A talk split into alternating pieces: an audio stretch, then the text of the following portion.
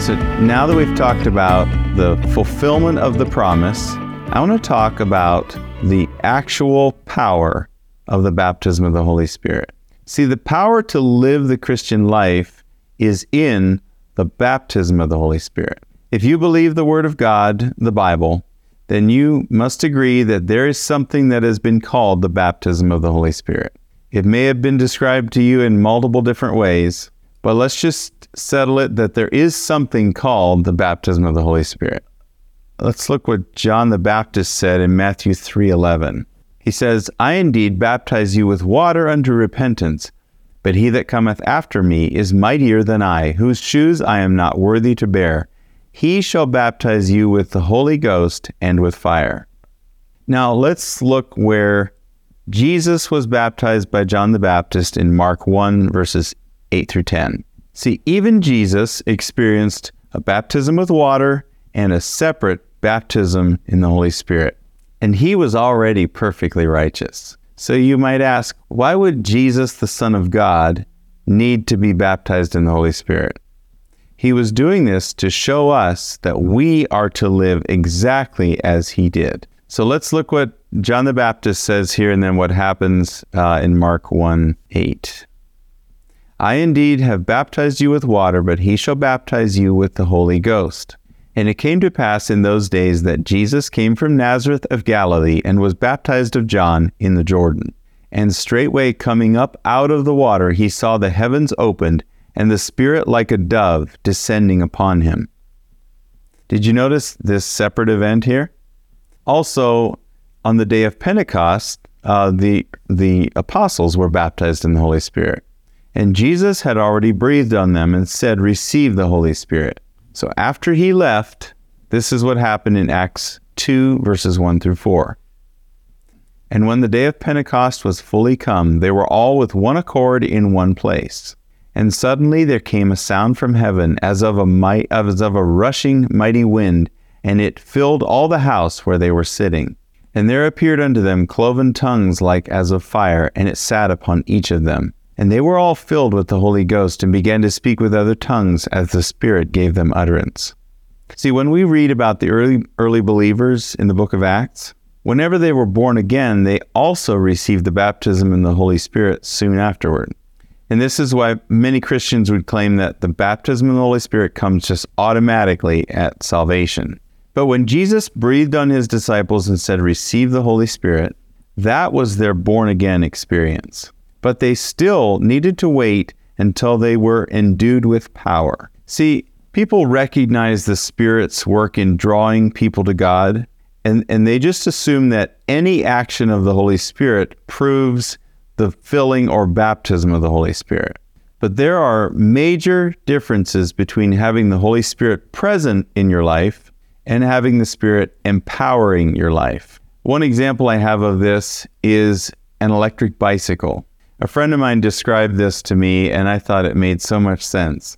You can get on a bicycle and ride with the pedals. In other words, you can use the, the, the function of the wheels and the chain and the pedals and get somewhere. And that's like believing in Jesus and, and, and becoming born again, but still having no power to, to get somewhere. But when you plug in the battery and you, you activate the power of the electric motor, it's like the power of the Holy Spirit that just propels you forward because He has far more power than we do. So this is not saying that you can't get to heaven if you don't have, if you haven't been filled with the power of the Holy Spirit. It's just a lot harder to live in the meantime. So this is where God is saying, do it my way and you will eat the good of the land.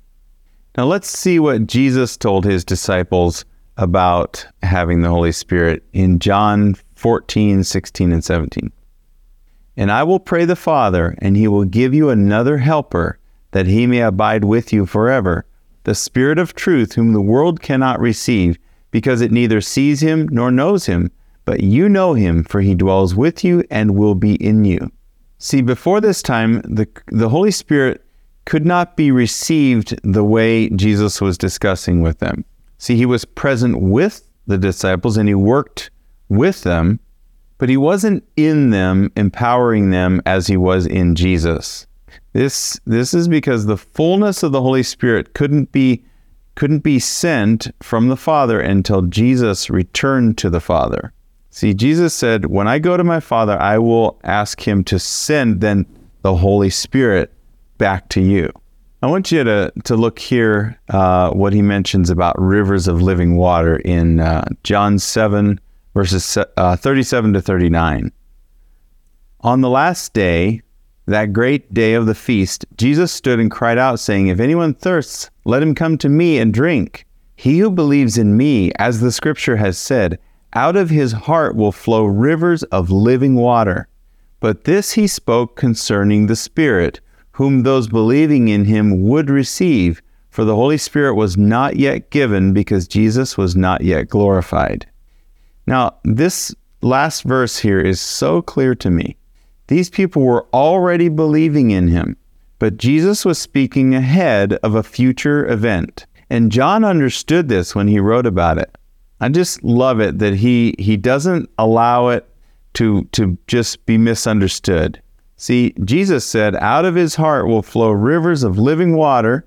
But John stops us here and says, but this is, he's talking about the Spirit. So this was not to happen until later. Now, if you want to talk about how much power is there, this is just this is not just a trickle or, or a little cup full of water.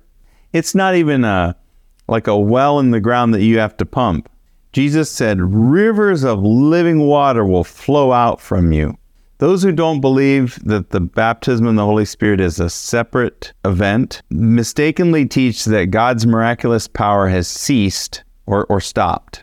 And they just don't believe that the gifts of the Spirit or, or working miracles uh, still happens today. But that's why it doesn't work for them. See, the Holy Spirit is our power source. If you reject him, you won't see any miracles or healings.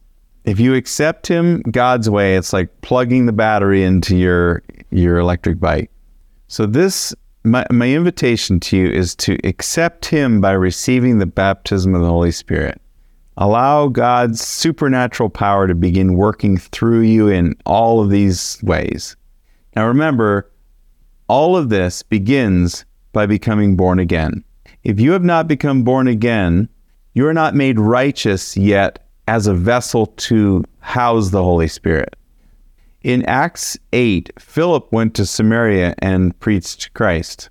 When the apostles realized the miracles that were happening, and many people were believed in, uh, they believed in Jesus and they were water baptized. When the leaders in Jerusalem heard this, they sent Peter and John to check it out. Let's look what happened in Acts 8, verses 5 through 8. Then Philip went down to the city of Samaria and preached Christ to them. And the multitudes with one accord heeded the things spoken by Philip, hearing and seeing the miracles which he did. For unclean spirits, crying out with a loud voice, came out of many who were possessed, and many who were paralyzed and lame were healed. And there was great joy in that city. So that's the event that happened. Now let's look at the next verses, verses 14 to 17 in, chap- in Acts 8.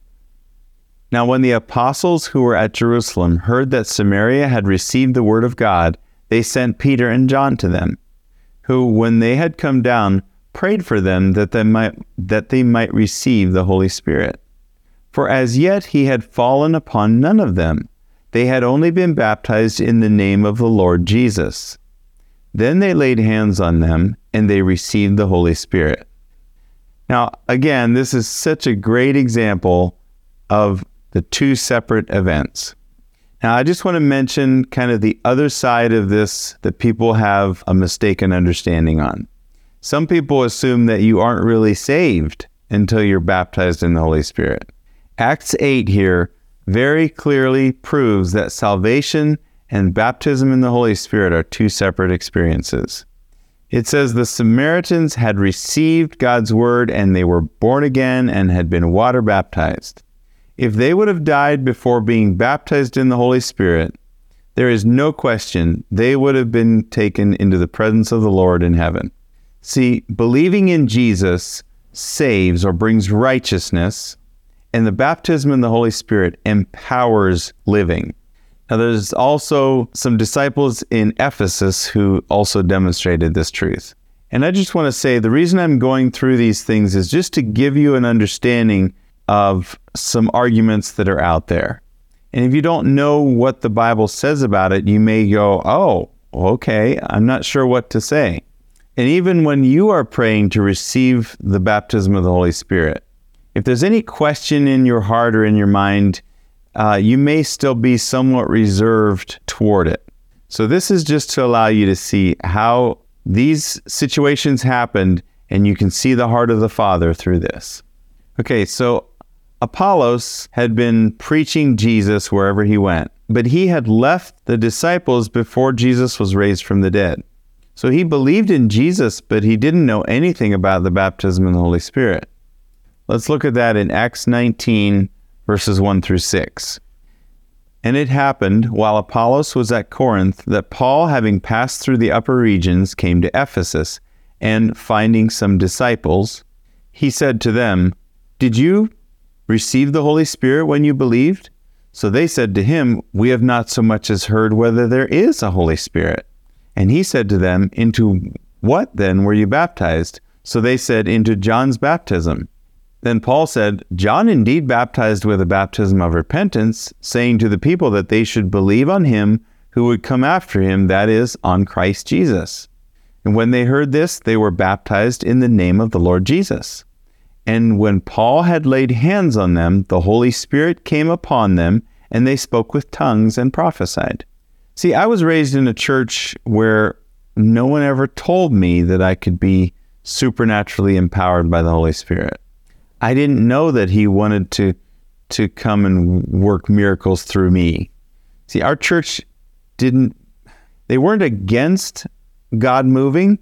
They just didn't believe that we could expect this of God. See, we were saved, but we didn't have any power to live. Now, I want, I want you to look at what he says to Timothy in 2 Timothy 3, verses 1 through 7. 2 Timothy 3, verse 1. But know this, that in the last days perilous times will come. For men will be lovers of themselves, lovers of money, boasters, proud, blasphemers, disobedient to parents, unthankful, unholy, unloving, unforgiving, slanderers, without self control, brutal, despisers of good, traitors, headstrong, haughty, lovers of pleasure rather than lovers of God, having a form of godliness but denying its power, and from such people turn away. For this sort are those who creep into households and make captives of gullible women loaded down with sins, led away by various lusts, always learning and never able to come to the knowledge of the truth. Now, doesn't this describe much of what we see in the church today?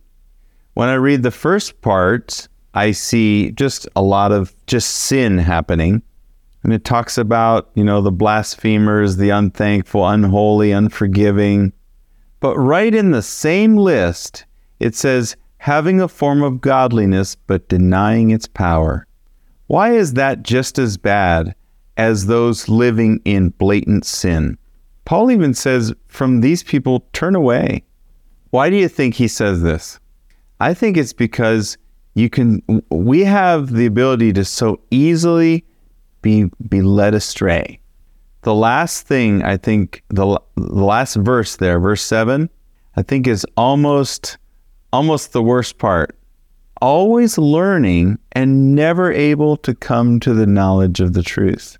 Do you remember what I started out with talking about listening to just preachers talking? This includes you listening to me. See, learning something by hearing it taught is different than actually experiencing it for yourself. This is like what I, I mentioned about even Isaiah in the beginning. He had learned about God and he, and he learned some amazing things about God. But when he met God in chapter 6, he said, Woe is me, for I am undone. He realized how different it was knowing about God from being able to experience God Himself.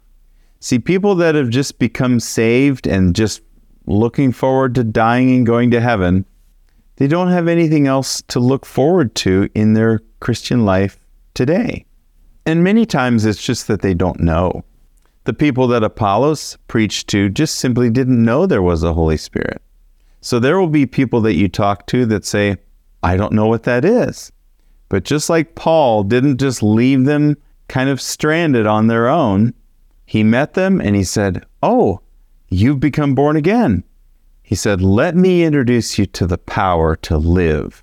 See, millions of people alive today can give their testimony to this that they have had a separate, distinct work of the Holy Spirit in their lives after salvation. People all around the world have experienced some of the greatest outpourings of God's power. So, what about you? Do you want to experience God's power? Are you wanting to hear his voice and experience the abundant life? Do you want to plug into the power of the Holy Spirit? Do you realize that all you need to do is ask? Look what Jesus said in Luke 11, verses 9 through 13. So I say to you, ask, and it will be given to you. Seek, and you will find. Knock, and it will be opened to you. For everyone who asks receives, and he who seeks finds, and to him who knocks it will be opened. If a son asks for bread from any father among you, will he give him a stone? Or if he asks for a fish, will he give him a serpent instead of a fish? Or if he asks for an egg, will he offer him a scorpion? If you then, being evil, know how to give good gifts to your children, how much more will your heavenly Father give the Holy Spirit to those who ask him? So, this is a wonderful promise that everyone who asks receives. In fact, I would say, How did you become born again? You ask, believe, and receive. See, some people have dramatic experiences receiving the Holy Spirit, and others are genuinely baptized without feeling a single thing. One is not better than the other as long as you received. So don't let outward manifestations or the lack of that to discourage you. Don't let the devil talk you out of this gift from God. See, when I think of what happened with me compared to my wife, it was completely different experiences. In fact, when I received the baptism of the Holy Spirit, I had not received any teaching on it. I was 14 years old as uh, in, a, in a religious church. And the people in the church where I grew up truly loved God and wanted to follow Him. I learned to honor the, the Bible, the Word of God. I learned to memorize scriptures. I learned to spend time praying and reading the Bible. But it just never quite made sense to me. Can I say I was always learning and never able to come to a knowledge of the truth? And I had been born again at the age of seven. So imagine the sincerity of a seven year old boy. At that age, you don't really know what you don't know.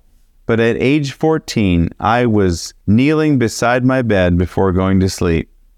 And I just felt this cry in my heart. I just, I wanted to know him but I didn't know how to do anything more than what I had been doing. I was trying to read and trying to pray and trying to memorize, and I wasn't even asking, Lord, baptize me in the Holy Spirit. I didn't know that I could even ask that. I just said, God, I just want you. I just want you. I just want more of you. It wasn't about the Bible anymore at that point. It wasn't about trying to pray for other people. I was I, I was basically asking, God, I just want to know the real you. And the the Holy Spirit came in the room and, and came over me in power. I felt the weight of his presence and I realized God was in the room and I was I was terrified for my life. And out of my belly came praying in tongues like I, did, I had never experienced before. It was such a powerful experience. I fell over on the floor and I passed out, and I didn't wake up for another couple hours. When I woke up, I was laying on the floor on my side and everything was quiet. And at that point, I could begin to hear the voice of God. When I read the scriptures, they made sense to me. I didn't even know what it was called, but I knew something had changed. That's my personal experience of being baptized in the Holy Spirit. When my wife was reading and praying this one time, and this was 20 years later, at least, maybe longer, I'd have to think about it. But she was she was just sitting and reading Andrew's book, The New You and the Holy Spirit. And she just said, Well, of course, Lord, I want that. It was such a simple, sweet, soft experience. And she said that all of the expectations that she had of having an experience of power, all of those expectations just sort of flew away. And she said she just knew by faith that she had been baptized in the Holy Spirit. And guess what? For the first time, when she read the scriptures, they made sense to her when she would pray, she would be she could hear what God was telling her. So I'm telling you those two stories so that you don't get wrapped up in one side or the other. Even though our experiences were completely different from each other, the result is still the same in that God is able to connect with us.